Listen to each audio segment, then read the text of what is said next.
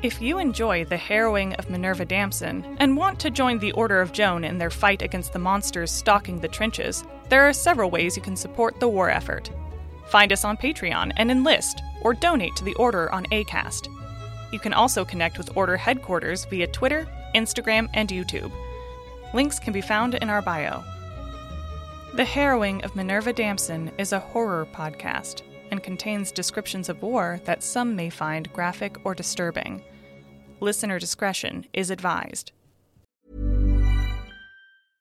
Ready to pop the question? The jewelers at BlueNile.com have got sparkle down to a science with beautiful lab grown diamonds worthy of your most brilliant moments. Their lab grown diamonds are independently graded and guaranteed identical to natural diamonds, and they're ready to ship to your door. Go to Bluenile.com and use promo code LISTEN to get $50 off your purchase of $500 or more. That's code LISTEN at Bluenile.com for $50 off. Bluenile.com code LISTEN. Hey, it's Ryan Reynolds, and I'm here with Keith, co star of my upcoming film, If, only in theaters, May 17th. Do you want to tell people the big news? All right, I'll do it. Sign up now and you'll get unlimited for $15 a month in six months of Paramount Plus Essential Plan on us. Mintmobile.com slash switch. Upfront payment of $45 equivalent to $15 per month. Unlimited over 40 gigabytes per month. Face lower speeds. Videos at 480p. Active Mint customers by 531.24 get six months of Paramount Plus Essential Plan. Auto renews after six months. Offer ends May 31st, 2024. Separate Paramount Plus registration required. Terms and conditions apply if rated PG.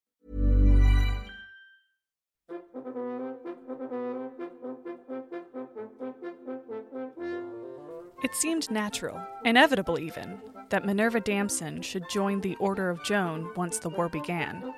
She'd won several archery tournaments, after all. She'd excelled at the sport while attending her all girls boarding school tucked away in the charming New England countryside. She wasn't bad at fencing either.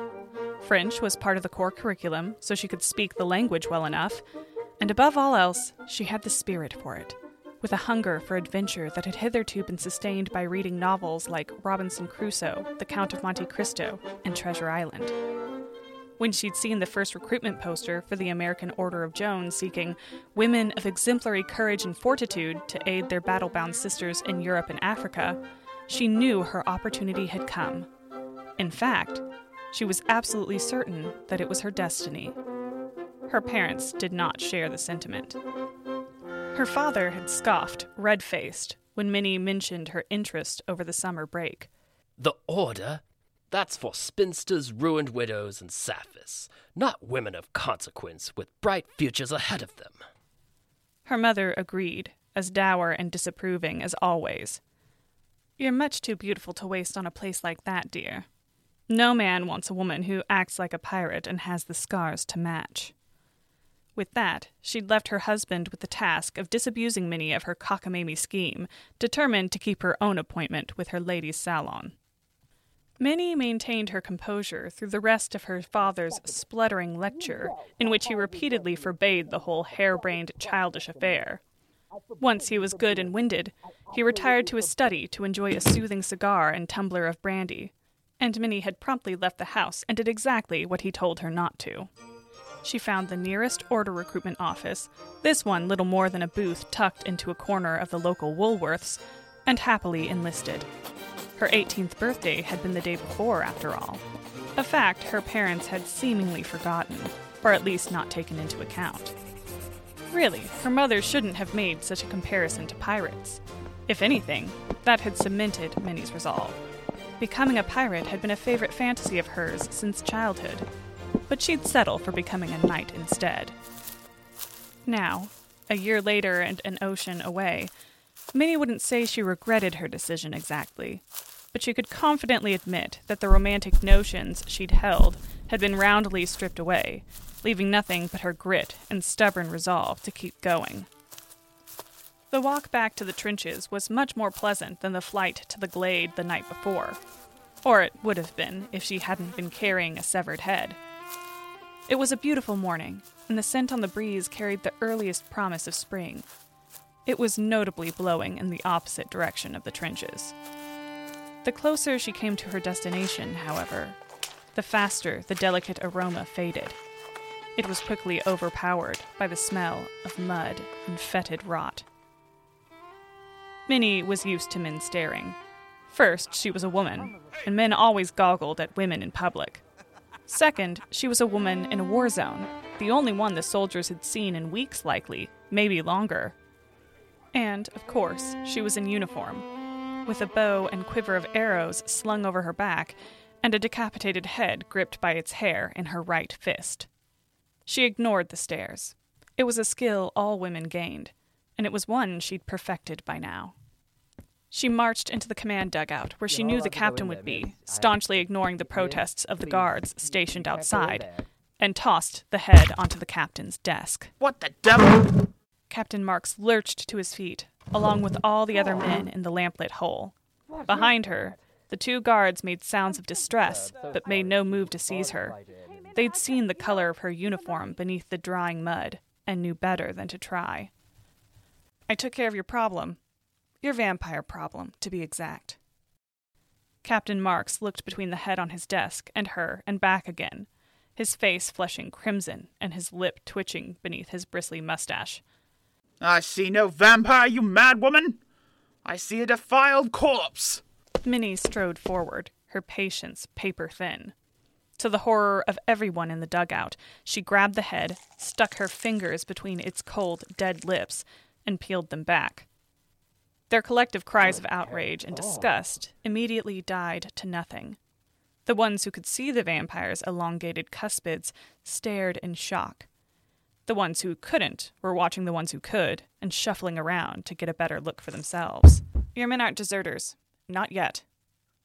They were being picked off, one by one, by this. And there will be more before the war is over. Burn your dead. Captain Marks ripped his astonished gaze away from the head on his desk with great effort. They'd had this conversation nearly 24 hours ago, and it had gone poorly then. She hoped now he would see some sense. Denial was a tenacious thing. Forgive me, miss. But do you honestly expect me to believe in all of this He waved his hand. poppycock?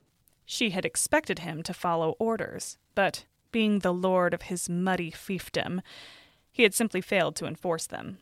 He was far from the only one who did so. It wasn't hard to ignore the order to burn the dead for many reasons. Most of their men were loath to do the job of collecting the dead and throwing them on pyres, and the order itself was worded weakly with a when possible added to the end. Despite boredom being a chronic issue in the trenches, most commanding officers claimed there was never time. Marks was such an officer, that special combination of devout, dismissive, and arrogant. Not necessarily a bad captain in other ways, but in this, an absolute skeptic, and therefore a dangerous idiot. So she simply said, Yes. He snorted. Magic is nothing but hedgewitchery and old biddies with herb lore.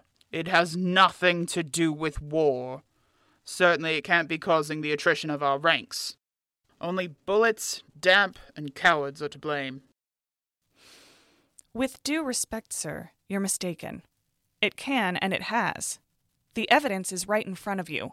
She gestured pointedly at the head on his desk. If nothing else, consider cremation a preventative measure. The captain's mouth twitched and his nostrils flared. Minnie had no doubt he was sorely wishing he could eject her from his domain. Not that he could. The Order of Joan was permitted to operate within the theater of war so long as its members weren't direct combatants, and that was an order Captain Marks wasn't fool enough to ignore. When she'd first turned up, he hadn't even thought to speak more than a few words to her. He'd probably thought Minnie harmless, a distraction for bored men at most. Since he didn't believe there was a threat, there was no need to hinder her movements. He'd expected her to turn up empty handed, not with a monster's head. Now he was reassessing her. He was not pleased by what he saw. She could practically see reason wrestling with stung pride behind his eyes. Sheffield, A man behind Minnie snapped to attention. Yes, sir. put a detail together. I want these trenches cleared of bodies by nightfall. There was a pause. The captain's gaze had started to shift back to Minnie, but flicked again to Sheffield when the man didn't move. So, The men won't like it if they think they'll be burned when they die. Well, then tell them not to die. Now go. The man hurried from the dugout. Minnie heard him barking a name as he left. No doubt the officer he would promptly foist the unpleasant responsibility onto. Marks sank into his chair, passing his hand through his graying brown hair. Is there anything else to be done? Minnie nodded, her hardness melting into weariness. There have been isolated reports of German sorcerers raising ghouls from no man's land and sending them into our trenches. At his blank look, she clarified, The living dead, sir. Corpses that eat the living. They're very hard to kill. Well, what do we do about it then? It isn't safe to traipse about no man's land gathering bodies. If it were, we'd have done it already. There are some counter magic wards I can teach one of your men to make, preferably someone who is familiar with the practice of magic, or at least seen some of it. The wards will make an attack by ghouls less likely. And if an attack comes anyway? Minnie shrugged. The only way to stop them is total dismemberment, or fire. They're slow typically, but strong, so it's better to prevent an attack or head it off as soon as one comes. I see. Marks looked around at the men assembled. Any of you acquainted with His lip curled slightly. the practice of magic? One of the guards that had rushed in after Minnie cleared his throat. My my nan knew some some small things, little tricks to uh, find lost things and predict the weather and such. The captain stared at the young man for a moment before he nodded briskly. Will that suffice? For now, it'd be good to find a few more men if you can. Anyone would do in a pinch. Anyone could learn magic, but it would be easier and quicker to teach men who already had some experience with it, even if that experience was second-hand. I can teach them all at once, and then you won't be putting all your eggs in one basket. I'll find more, but you're not fit to teach anyone anything at the moment. After some brief deliberation, Captain Marks added, You can catch some kip in my bunk. Nobody will bother you there. There was a door to the captain's room, such as it were. He seemed to share it with one of the other senior officers, as there were two mattresses, one above the other, on a wire frame. A real bed, Minnie thought in exultation. No matter that it might be covered in lice. At the moment, it seemed far better than sleeping curled up on the cold ground or in the empty shambles of an abandoned building. Once the door was closed, Minnie shucked her helmet, dirty boots and coat, her many belts, her quiver and jerkin, then smacked as much mud off her trousers as possible before she fell back onto the lower mattress. She immediately lapsed into a deep, dreamless sleep. There's never been a faster or easier way to start your weight loss journey than with PlushCare. PlushCare accepts most insurance plans and gives you online access to board-certified physicians who can prescribe FDA-approved weight loss medications like Wegovy and Zepbound for those who qualify. Take charge of your health and speak with a board-certified physician about a weight loss plan that's right for you. Get started today at plushcare.com slash weight loss. That's plushcare.com slash weight loss. plushcare.com slash weight loss. If you're looking for plump lips that last, you need to know about Juvederm lip fillers. With Juvederm Volbella XC and Juvederm Ultra XC, your lip look, whether it's subtle or bold, can last up to one full year with optimal treatment and no additional maintenance. Find a licensed specialist and see if it's right for you at juvederm.com today. That's J U V E D E R M.com. Add fullness to lips in adults over 21 with Juvederm Volbella XC or Juvederm Ultra XC. Do not use if you have severe allergies or a history of severe allergic reactions, or if you're allergic to lidocaine or the proteins used in Juvederm. Tell your doctor if you have a history of scarring or taking medicines that decrease the body's immune response or that can prolong bleeding. Common side effects include injection site redness, swelling, pain, tenderness, firmness, lumps, bumps, bruising, discoloration, or itching. As with all fillers, there's a rare risk of unintentional injection into a blood vessel, which can cause vision abnormalities, blindness, stroke, temporary scabs, or scarring. For full important safety information, visit juvederm.com. Hey, it's Ryan Reynolds, and I'm here with Keith, co star of my upcoming film, If, only in theaters, May 17th. Do you want to tell people the big news? All right, I'll do it. Sign up now and you'll get unlimited for $15 a month in six months of Paramount Plus Essential Plan on us. Mintmobile.com slash switch. Upfront payment of $45 equivalent to $15 per month. Unlimited over 40 gigabytes per month. Face lower speeds. Videos at 480p. Active Mint customers by 531.24 get six months of Paramount Plus Essential Plan. Auto renews after six months. Offer ends May 31st, 2024. Separate Paramount Plus registration required. Terms and conditions apply if rated PG. Burrow's furniture is built for the way you live. From ensuring easy assembly and disassembly to honoring highly requested new colors for their award-winning seating, they always have their customers in mind. Their modular seating is made out of durable materials to last and grow with you. And with Burrow, you always get fast, free shipping. Get up to 60% off during Burrow's Memorial Day sale at burrow.com slash ACAST. That's burrow.com slash ACAST. burrow.com slash ACAST. When she woke, it was approaching dusk, and there was a hot meal waiting for her. Her mouth instantly began to water at the smell of warm bread and soup. Just the fact that it was hot made tears briefly prick her eyes. Someone had brought her haversack, which she had left earlier in the captain's care, and set it by the door. There was also a basin and cloth left on the desk in the corner, presumably so she could have something of a bath. The water was a sludgy brown when she finished wiping the mud from her face, hands, arms, and hair. It took her another 20 minutes to comb her brown locks and fix them back into a practical bun, then 10 more to brush and beat the caked mud from her overcoat. When she was done, though, its distinctive persimmon color was once again easy to see, if a little muted from a stubborn layer of fine dust across it. Someday she would be in one place long enough to have it properly washed, it and the rest of her uniform.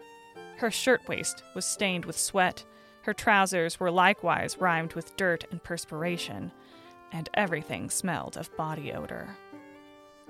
A brisk knock sounded on her door as she shrugged the coat back over her shoulders. When she said it was all right to come in, a lieutenant poked his head cautiously inside.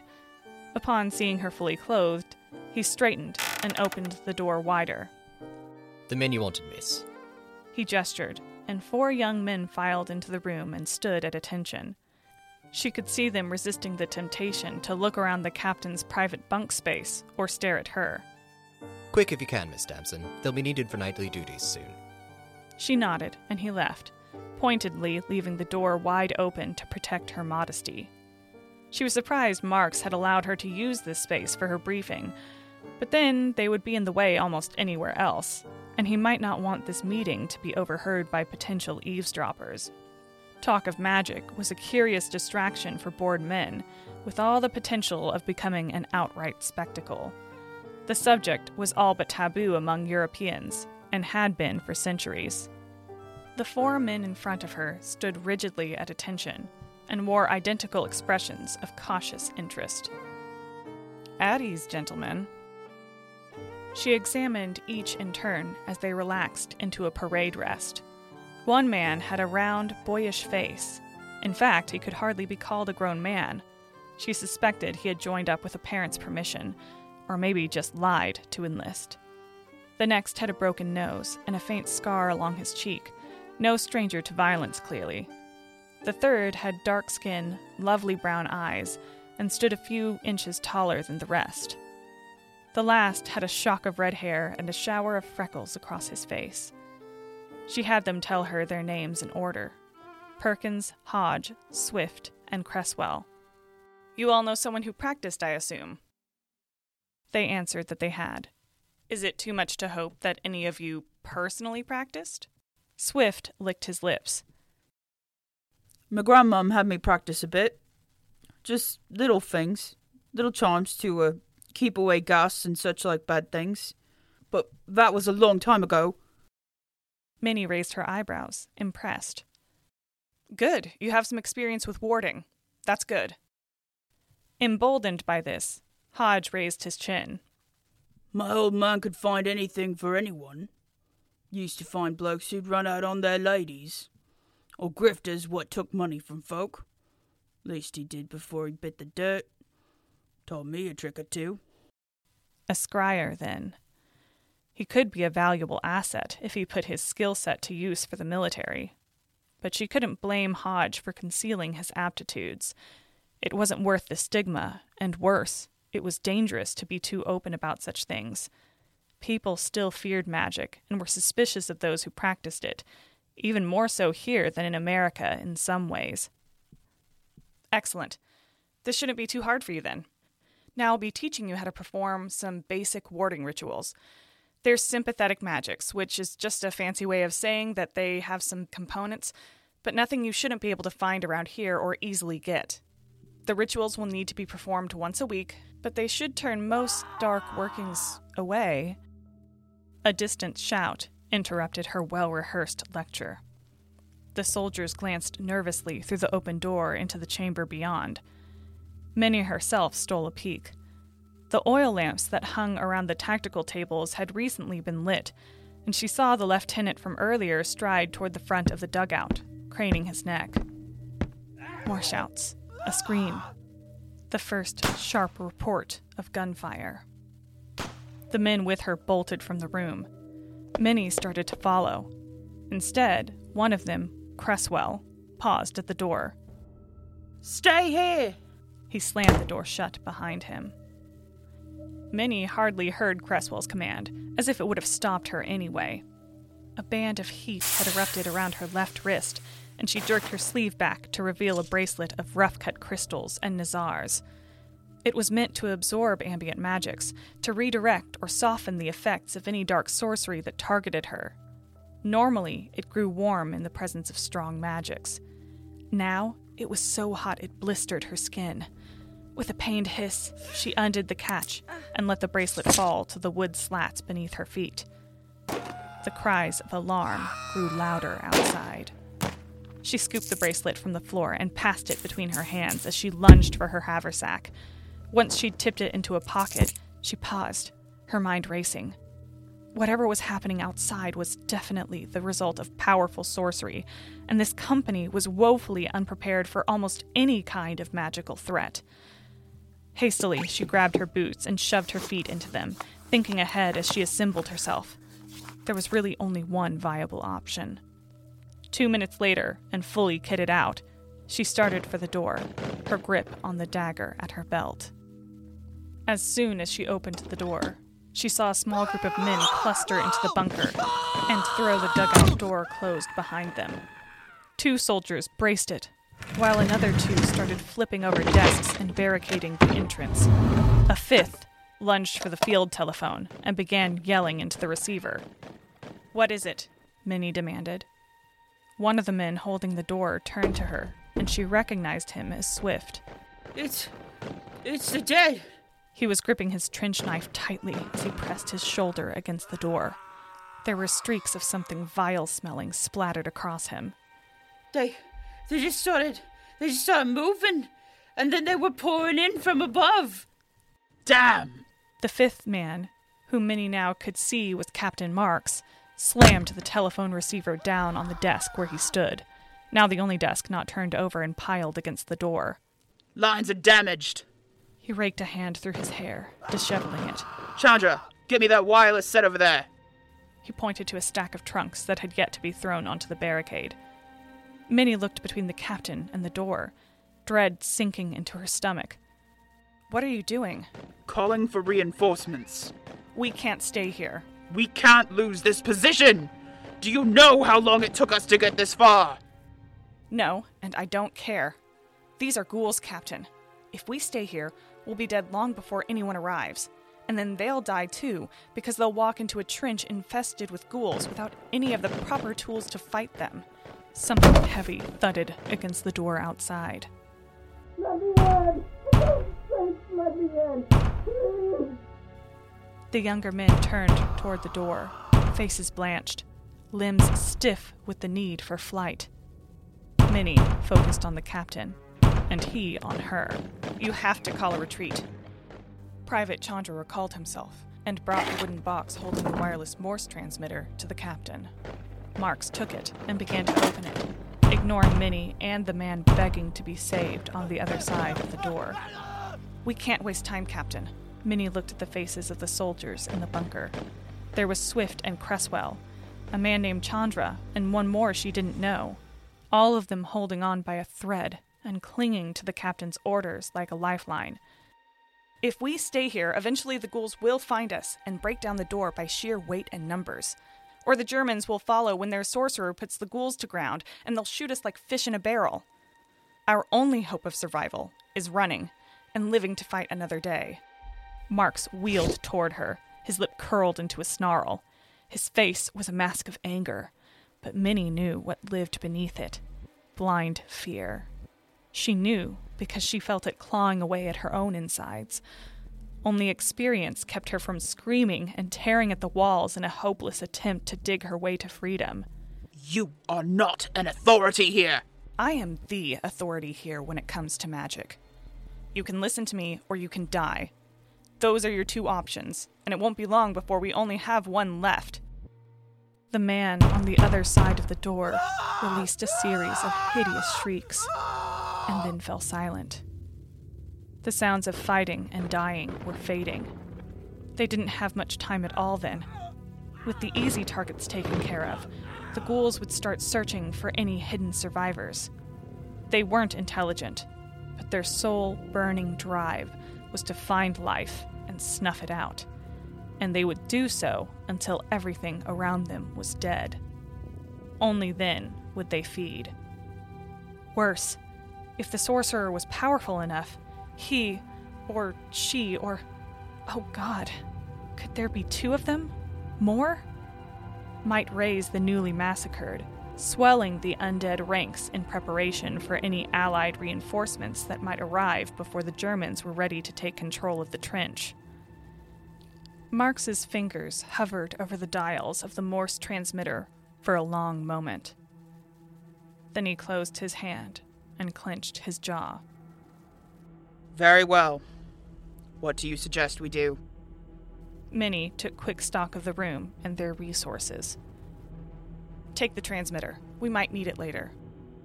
She pointed to a few shovels leaned against the bunker wall next to the door. Grab those. They'll be more useful than guns or knives. Ghouls have to be dismembered, but we aren't going to stop and engage with everyone we meet. Only fight to keep moving, not to win. There is no winning, only surviving, understand? The soldiers nodded, bewildered by the abrupt change in command. Minnie grabbed one of the oil lamps. A new idea forming. Using grenades would be tricky and troublesome in close quarters. But an improvised firebomb. Get the lanterns too. Move.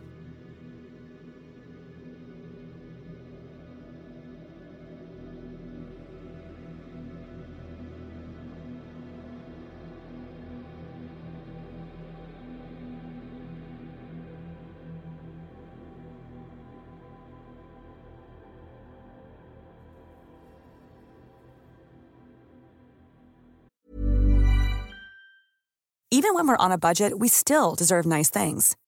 Quince is a place to scoop up stunning high end goods for 50 to 80% less than similar brands.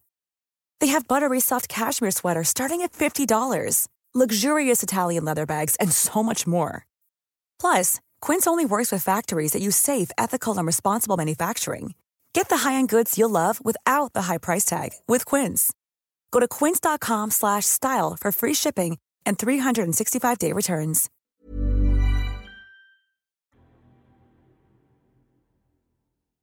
The Harrowing of Minerva Damson and its related stories are written, narrated, and produced by Jessica Linkhart, and features additional voice work by Miranda Lewis, Claire Miller, and Jamie Sykes.